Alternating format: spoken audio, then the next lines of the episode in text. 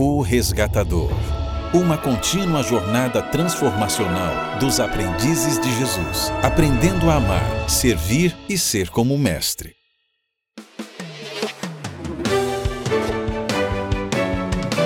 Experimentando Jesus no Evangelho de Lucas, com o Dr. Douglas Pereira. Olá, seja muito bem-vindo, seja muito bem-vinda a O Resgatador essa comunidade de aprendizes de Jesus que visa ser como Mestre, amando e servindo como Ele.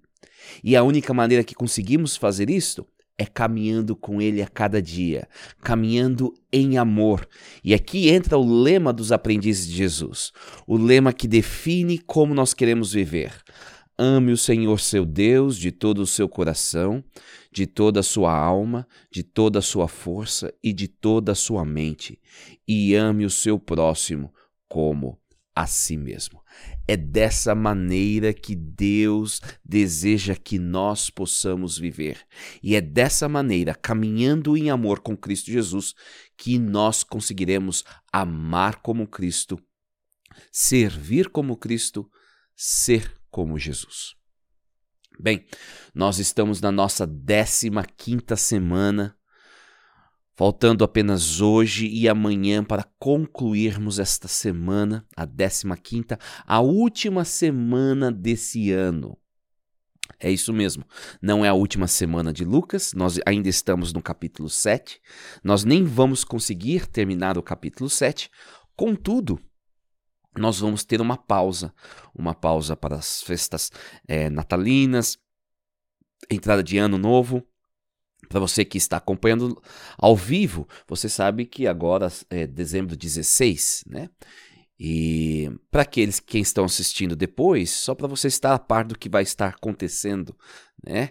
É, não sei que época do ano você vai assistindo, ou que momento, mas eu tenho certeza que a palavra de Deus também é poderosa e atemporal para te alcançar em qualquer momento em que você esteja em contato com esse material.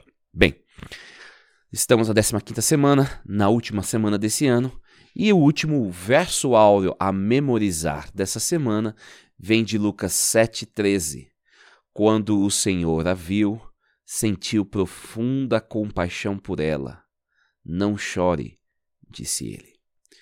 Cristo Jesus aqui, ele aponta para a realidade de que Deus está prestando atenção em cada um de nós. Mas ele não está prestando atenção em nós com uma vara para nos espancar, mas está prestando atenção em nós com misericórdia. Essa é a maneira que Deus opera através de misericórdia. E Deus, ele na sua história com a humanidade, ele está fazendo tudo para nos consolar. Desde o momento da queda do ser humano, ou até antes mesmo, Deus já havia preparado um plano de restauração. Mas foi revelado ao ser humano na queda que as coisas não estavam perdidas para sempre, que um Messias viria e que restauraria e daria oportunidade para que pudéssemos voltar ao reino de Deus em sua plenitude. Bem, nós somos gratos porque em Jesus nós temos essa plenitude. O céu não nos abandonou e o céu continua lidando com compaixão para conosco.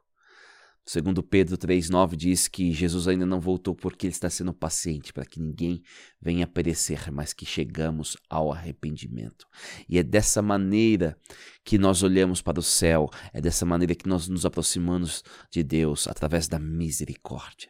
E nós precisamos dessa misericórdia a cada dia. Essa misericórdia para lidar com as nossas falhas, essa misericórdia para lidar com a nossa transformação, essa misericórdia para lidar com o dia a dia da nossa vida, com esse mundo de pecado. Nós precisamos de Deus a cada dia. E nós temos a certeza de Hebreus 4,16.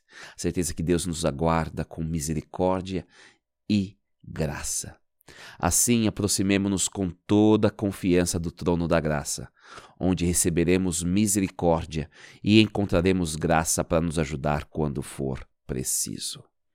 É dessa maneira que Deus ele está nos aguardando.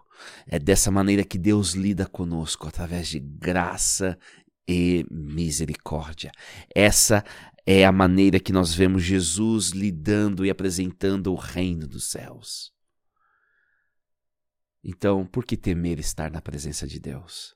Nós vamos encontrar graça e misericórdia. E nesse momento eu quero dar oportunidade para você se aproximar da graça e misericórdia em oração, se posicionando na presença de Deus diante do trono da graça e para que você possa pedir a guia do Espírito ao estudarmos os versos 24 até o verso 28 de Lucas capítulo 7. Tome esse momento então para se conectar com Deus e para estar na sua presença, vivenciando a graça e a misericórdia que emana dele.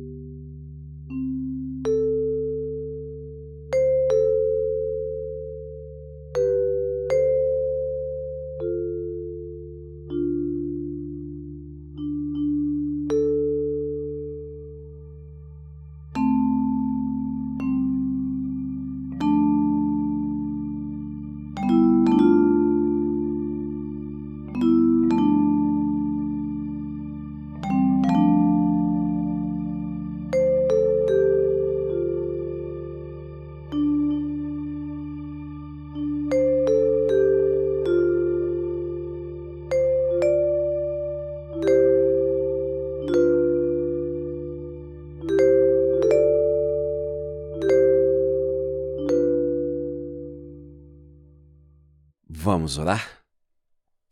Querido Pai, nós agradecemos pelo livre acesso que temos ao trono da graça. Agradecemos, ó Pai, pela jornada que temos em comunidade até neste momento, aonde nós estudamos já há 15 semanas o Evangelho de Lucas.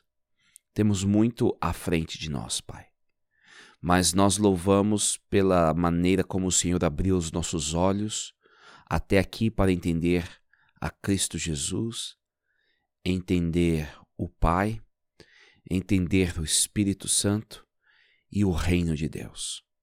Ilumine nossa mente hoje, Pai, para que possamos compreender a tua palavra. Perdoe todos os nossos pecados e esteja conosco. É em nome de Cristo que nós oramos. Amém. Bem, estamos aqui estudando o livro de Lucas, estamos no capítulo 7. Hoje focaremos nos versículos 24 a 28. E só para você pegar aqui o fio da meada onde nós encontramos, Jesus finaliza o sermão da planície, aquilo que é conhecido no livro de Mateus como o sermão do monte, um sermão centrado em quem é Deus, como é o seu reino e como nós, cidadãos do reino de Deus, devemos agir. Essa premissa é fundamentada em Lucas 6,36, sejam misericordiosos assim como o Pai misericordioso. O reino de Deus é misericórdia, é amor. É por isso que nós vamos amar os inimigos, é por isso que por amor ao próximo nós não vamos julgar. É por isso que o amor vai nos levar a manifestar o reino de Deus, aonde o reino não está manifestado entre os pobres, entre aqueles que não têm o que comer, os perseguidos, entre aqueles que choram. O reino de Deus se manifestando, a oportunidade do reino de Deus se manifestar. E no capítulo 7 nós estamos vendo esse reino de forma prática, a misericórdia sendo evidenciada de forma prática. E as nuances dessa misericórdia. Primeiro nós vemos aqui com o soldado romano, o oficial romano, que mostra a misericórdia pelo povo de Israel, o amor pelo povo de Israel, e também misericórdia para o seu é, escravo. Depois vemos Cristo agindo de misericórdia ao curar o filho é, da viúva de Naim. Ontem nós vemos um questionamento um questionamento de João Batista e dos discípulos de João, que provavelmente pairava na cabeça de muitos, perguntando: é a misericórdia o reino messiânico que esperamos? Não era um reino de justiça, não era um reino de, de, de força, de julgamento? E Jesus reforça que a natureza do reino de Deus é de misericórdia. E, e ele faz uma bem-aventurança que nós terminamos ontem. Felizes são aqueles que não se sentem ofendidos por minha causa. Felizes são aqueles que não se sentem ofendidos pelo reino misericordioso, pela manifestação da misericórdia. Você já viu pessoas que eles ficam tristes, raivosos pela manifestação da misericórdia? Quando pessoas encontram a misericórdia vivenciam a misericórdia. Muitos de nós temos o espírito do irmão daquele que é conhecido como filho pródigo. Que quando a, a misericórdia do pai se manifesta pelo filho, que não tinha direito a nada, mas ele é restituído à sua, à sua casa, à sua identidade, o filho mais velho, ele fica irado. Como assim essa misericórdia se manifestou? Alguns simplesmente querem a justiça. E o que eu posso dizer para você é que a justiça de Deus é conectada com a misericórdia. Ou melhor, a justiça de Deus emana da misericórdia. Para você entender a justiça de Deus, você precisa entender a misericórdia de Deus. E agora, depois desse momento de misericórdia, que define a natureza do reino, Jesus ele continua falando sobre João Batista. Os discípulos se afastam, mas Jesus não muda de assunto. Porque Jesus ele vai alinhar agora é, a importância de João, mas também a importância do reino de Deus. Esse reino misericordioso, dando uma ênfase a esse reino. Esse reino de misericórdia. Então, agora, começando no verso 24 de Lucas capítulo 7, nós lemos: Depois que os discípulos de João saíram, Jesus começou a falar a respeito dele para as multidões. Então os dois discípulos saíram de João, retornando com a mensagem de Jesus, a resposta de Jesus. E se por acaso você não se lembra, ou não assistiu, ou não escutou, por favor, volte na live anterior na, no podcast anterior e, e, e veja qual que foi esse diálogo, essa argumentação. E agora Jesus começa a falar com a multidão sobre João. A gente não sabe tudo o que Jesus falou, mas Lucas retrata, a princípio, três perguntas. Duas perguntas simplesmente retóricas, com uma resposta negativa, para uma terceira ser positiva. Jesus está usando uma estrutura de linguagem, uma estrutura é, comum da época, né, de retórica, de dialética, para que ele pudesse focar em um aspecto. Ele não está dando oportunidade para outros. Ele está deixando claro: se você não aceita esse, tem que ser esse. Quem é João? Então ele pergunta, continuando no verso 24: Que tipo de homem vocês foram ver no deserto? as pessoas que seguiam Jesus, muitos deles seguiam João também.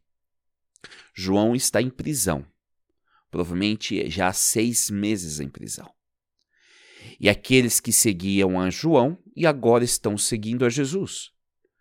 E a pergunta, quem sabe, que levou eles a seguir a João pode indicar o que levou a seguir a Jesus. E aqui vem esse ponto importante que nós precisamos compreender. O que, as, que levou as pessoas a seguirem Jesus? Desculpa, o que levou as pessoas a seguirem João Batista? E por consequência, o que deveria levar as pessoas a seguir a Jesus? Qual que é a ênfase de Jesus? E a gente já sabe que é esse reino, mas um reino de misericórdia. Então Jesus faz a, a seguinte, a primeira pergunta retórica. Que tipo de homem vocês foram ver no deserto? Um caniço que qualquer brisa agita? Vocês acham que as pessoas iriam ali ao deserto simplesmente para ver esta vara sendo agitada ao vento? Sabe, João ele não tinha uma mensagem popular. Pelo contrário, era uma mensagem dura, é uma mensagem de julgamento. E é interessante como existe pessoas que são atraídas por uma mensagem de julgamento. E como elas amam isso. Outros se sentem ofendidas. Mas o que nós sabemos é que João não pregou a mensagem mais popular, mas a mensagem necessária para o seu tempo. Mas foi isso que levou as pessoas ao deserto, ver ali um caniço sendo levado ao vento. Afinal, o que esperam ver? Verso 25. Ele vem agora com a segunda pergunta retórica, com uma proposta, e uma proposta diz: não, claro que não, que não fomos por causa disso. Um homem vestido com roupas caras? Não. Quem veste roupas caras e vive no luxo mora em palácio. Você não foi ver um homem todo eletizado, elegante? Porque se você fosse atrás disso, você iria num palácio. Não, João era um homem simples. Você não foi pelo estilo de vida dele. Não é o estilo de vida dele que atraiu você. A sua mensagem, a mensagem de João não era popular entre os ricos e os poderosos, pelo contrário, a mensagem dele contra ricos e poderosos, em especial contra Herodes, colocou ele na prisão. E ele estava já em prisão há seis meses. Então não foi a, a popularidade da sua mensagem, né? não foi a, a, a, maneira que ele apresentava a mensagem, no sentido de da aparência dele. Não foi isso que levou aquelas pessoas irem ao deserto para escutar João. Se locomoverem da sua casa, deixarem suas residências e adentrarem ao deserto para escutar João. Mas qual foi então? Verso 26, a terceira pergunta. Acaso procuraram um profeta? As pessoas na época, elas entendiam que o teor, a mensagem, a maneira como João apareceu realizando seu ministério era um ministério profético. Então eles queriam ouvir um profeta. Ao ponto que eles questionaram: será que ele era o Cristo? E ontem nós conversamos um pouquinho sobre isso. João falou: não, não, eu não sou o Cristo. Eu não sou digno de atar as suas sandálias. É, o Cristo, ele é muito maior do que eu. Eu batizo com água, ele vai batizar com fogo. Mas eles entendiam que João era um profeta. Então, Jesus ele anula possibilidades para focar em uma, mas ele não para ali, ele expande. Sim, a convenção popular era que João era um profeta. E Jesus não nega o seu papel profético, mas ele expande que tipo de profeta. Ele não era mais um profeta com mais uma mensagem. Ele era o profeta com a mensagem. E que profeta era esse? E que mensagem era essa? Vamos continuar lendo.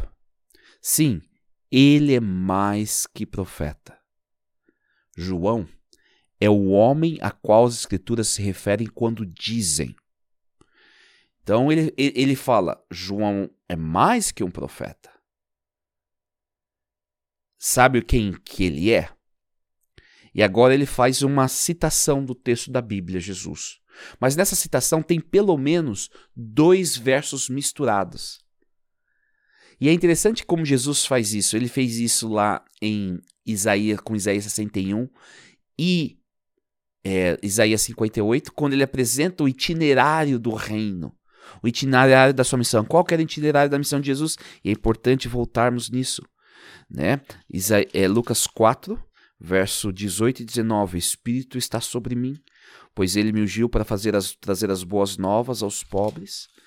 Ele me enviou para anunciar que os cativos serão soltos, os cegos verão, os oprimidos serão libertos e que é chegado o tempo do favor do Senhor. Essa compilação aqui de textos, elas são extraídas em grande parte de Isaías 61 e Isaías 58.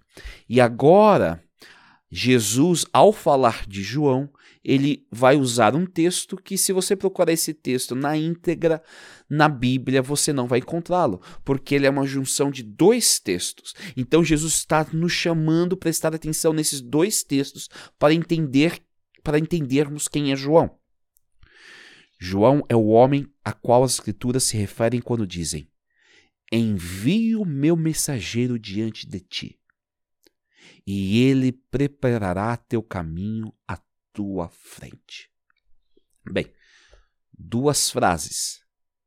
A primeira frase, ela remete a Êxodo, capítulo 23. Vamos lá dar uma olhadinha. Quem que é João? O que que ele veio fazer? Êxodo 23,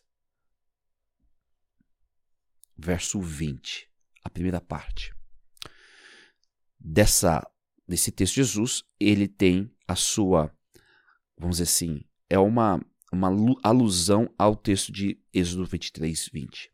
Vejam, eu enviarei um anjo à sua frente para protegê-los ao longo da jornada e conduzi-los em segurança ao lugar que lhes preparei. Vamos parar por aqui e entender esse texto. Em Êxodo 23, 20, nós vemos a promessa de Deus, não de Moisés, mas de um anjo. Um anjo que iria à frente preparar o caminho para que eles pudessem entrar em segurança na terra prometida, em Canaã. Esse anjo vai os conduzir à terra prometida, Canaã ao entendermos esse texto à luz do que Jesus está falando, quem sabe nós podemos entender o que Jesus está falando. João foi aquele que é mais do que um profeta, ele foi um anjo, preparando para vocês o destino que vocês sempre almejavam. Não um território geográfico, não a terra de Canaã, mas ao Messias e o seu reino. O trabalho de João foi vir para conduzir o povo à promessa, à promessa do Messias, à promessa do reino de Deus. João, ele teve uma missão importante, a de levar as pessoas à grande promessa expectante. Ao Jesus identificar quem é João, ele identifica quem é ele. Algo que já acontece em Gênesis, desculpa, em Lucas capítulo 1 e 2 ali, 3, quando João e o seu ministério, até no nascimento de João, tudo o que acontecia a João, ele apontava para o Messias. E o ministério de João apontava para o reino de Deus, apontava para esse reino misericordioso. Então, a promessa dessa pessoa que iria adiante preparar o caminho em segurança para nos levar a um Messias misericordioso e para um reino misericordioso. Mas Jesus, ele não só faz menção de Êxodo 23, 20, mas a segunda parte do texto, eu envio meu mensageiro diante de ti e ele preparar o teu caminho à tua frente, ele faz uma referência a Malaquias. Malaquias ele foi o último profeta é, da Bíblia hebraica, cerca de 600 anos antes do nascimento de Jesus. Tem, 400 anos, temos um hiato aí de, de tempo, sem nenhum profeta se levantando pelo menos profeta canônico que faz parte da Bíblia. E João é esse primeiro que se levanta. E ele se levanta também em cumprimento às profecias de Malaquias. Então, Malaquias 3, verso 1.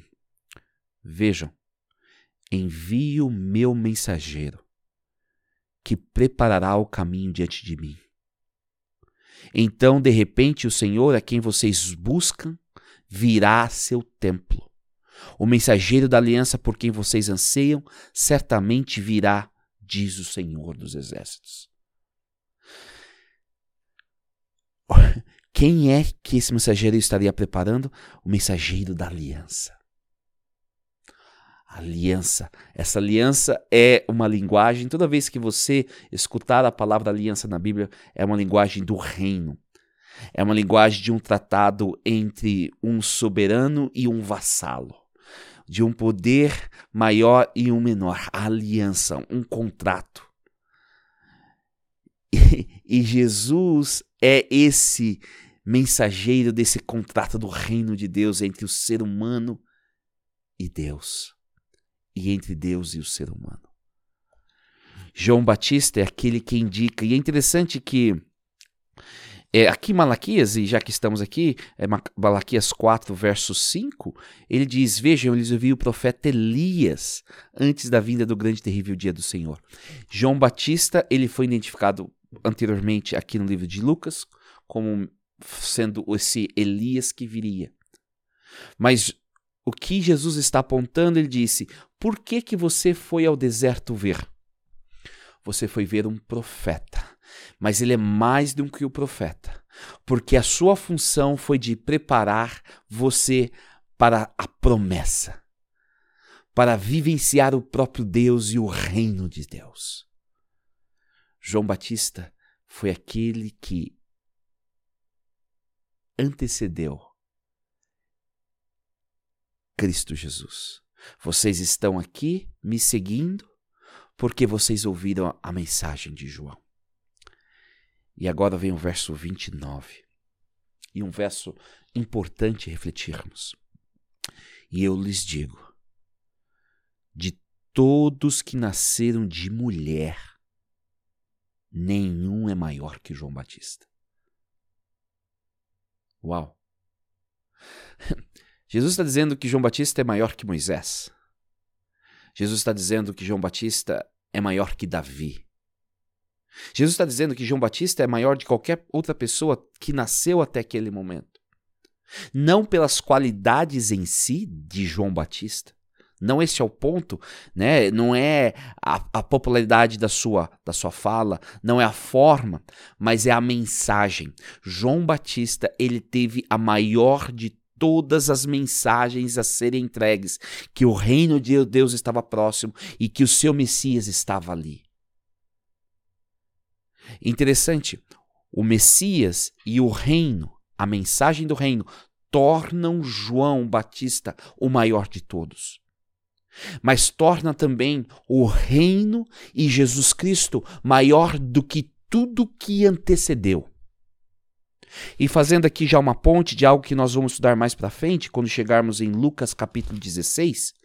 Mas preste atenção, Lucas 16, 16, o que Jesus fala numa discussão ali com os líderes da lei, até a chegada de João, de João Batista. A lei de Moisés e as mensagens dos profetas eram seus guias. João era, até João, o que reinava era a Torá, a lei, e o que reinava era o que? Os profetas.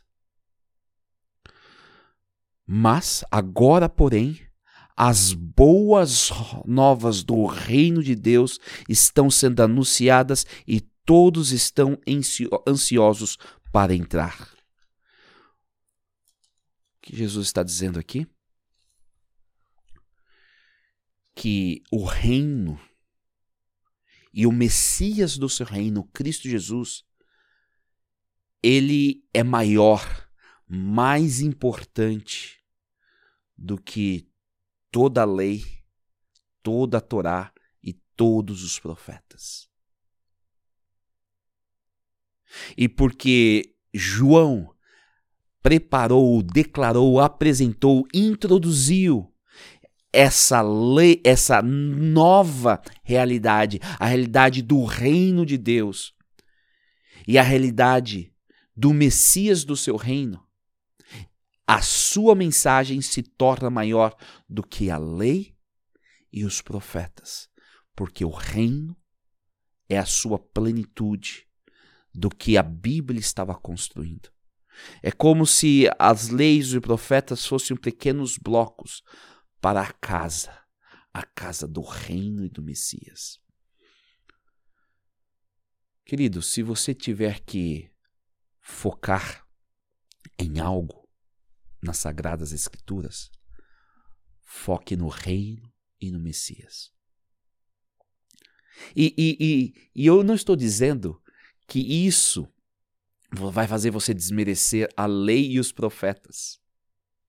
Pelo contrário, ao você focar no Messias e no seu reino, você vai estar obedecendo e cumprindo a lei e os profetas.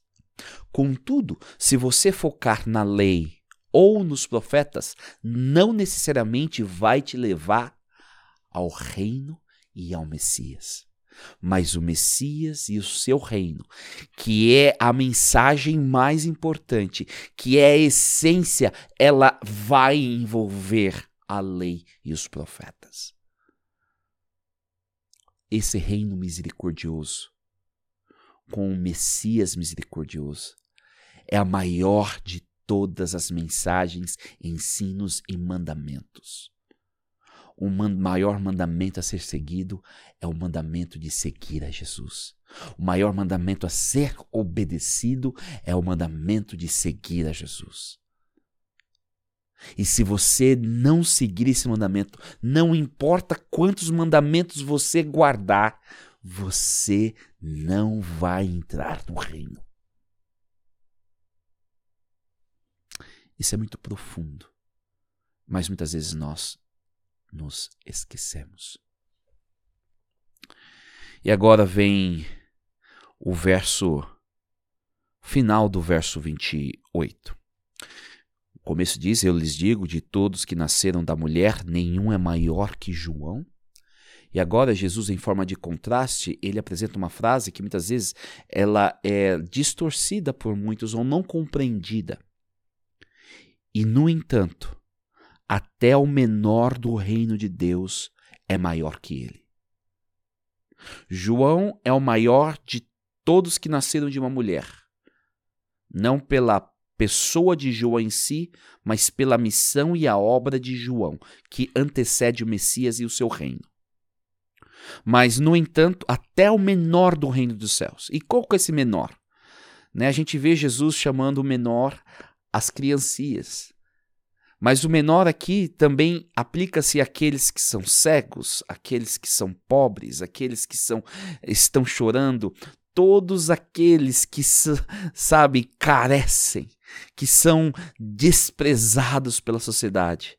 Eles no reino do céu se tornam maior que João. Jesus não está menosprezando João, Jesus não está dizendo que João não vai estar no reino dos céus, como eu já escutei alguns falando. Mas o que Jesus está dizendo é que mais importante do que a anunciação do reino é o reino em si.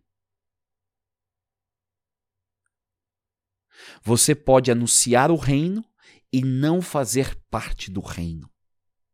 Você pode falar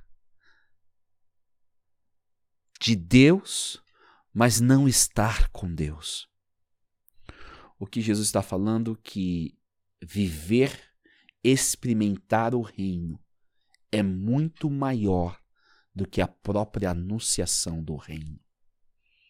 Aqui mostra a grandeza do reino, a plenitude do reino, a soberania do reino de Deus e o Messias sobre todos os outros elementos até aqui apresentados, sejam leis, sejam seja a, a, os profetas. O reino prevalece e a vivência do reino, estar dentro do reino, é muito mais importante, muito mais valioso do que falar sobre o reino do que anunciar sobre o reino. Sabe? Vivenciar o reino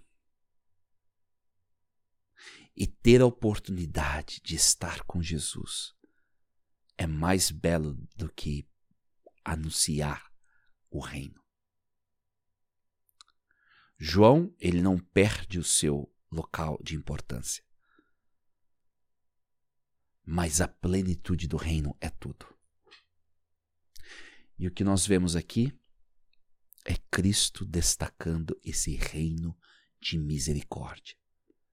Vivenciando esse reino, porque esses menores, eles estão experimentando a graça e a misericórdia. Eu não sei se eu posso fazer mais claro do que isso. Mas Deus, o seu reinado e o seu reino de misericórdia é tudo.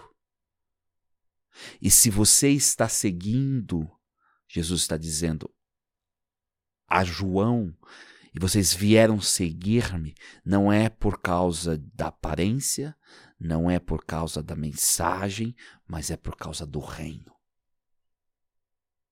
O reino. E vocês estão vivenciando o reino. Não percam o reino. Esse é o Messias.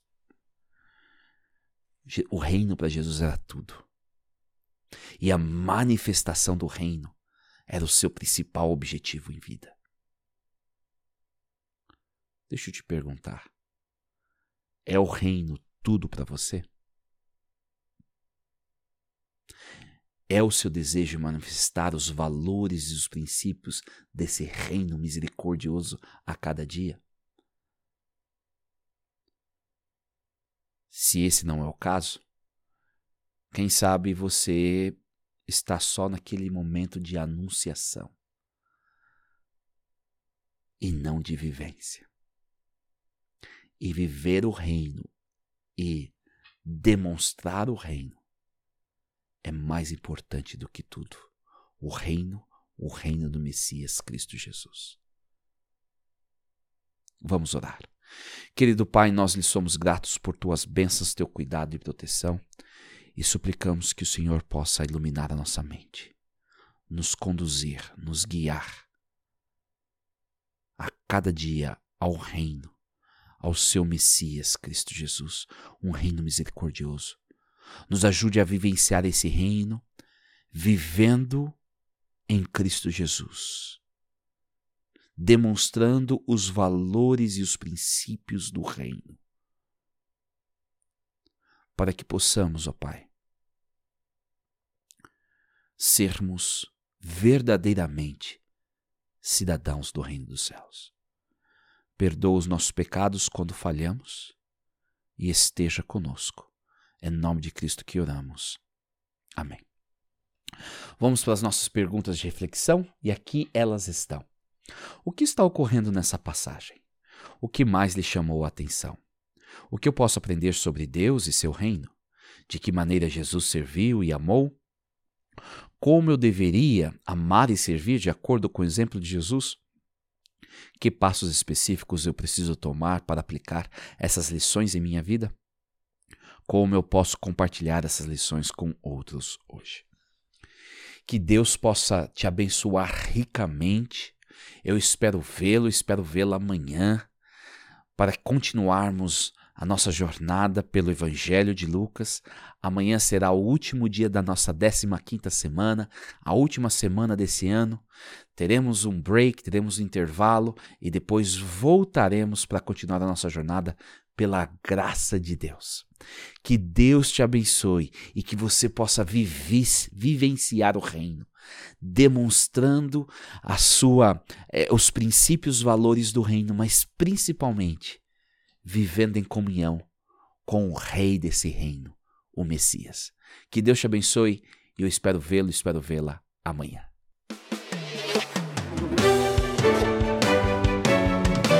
Experimentando Jesus no Evangelho de Lucas.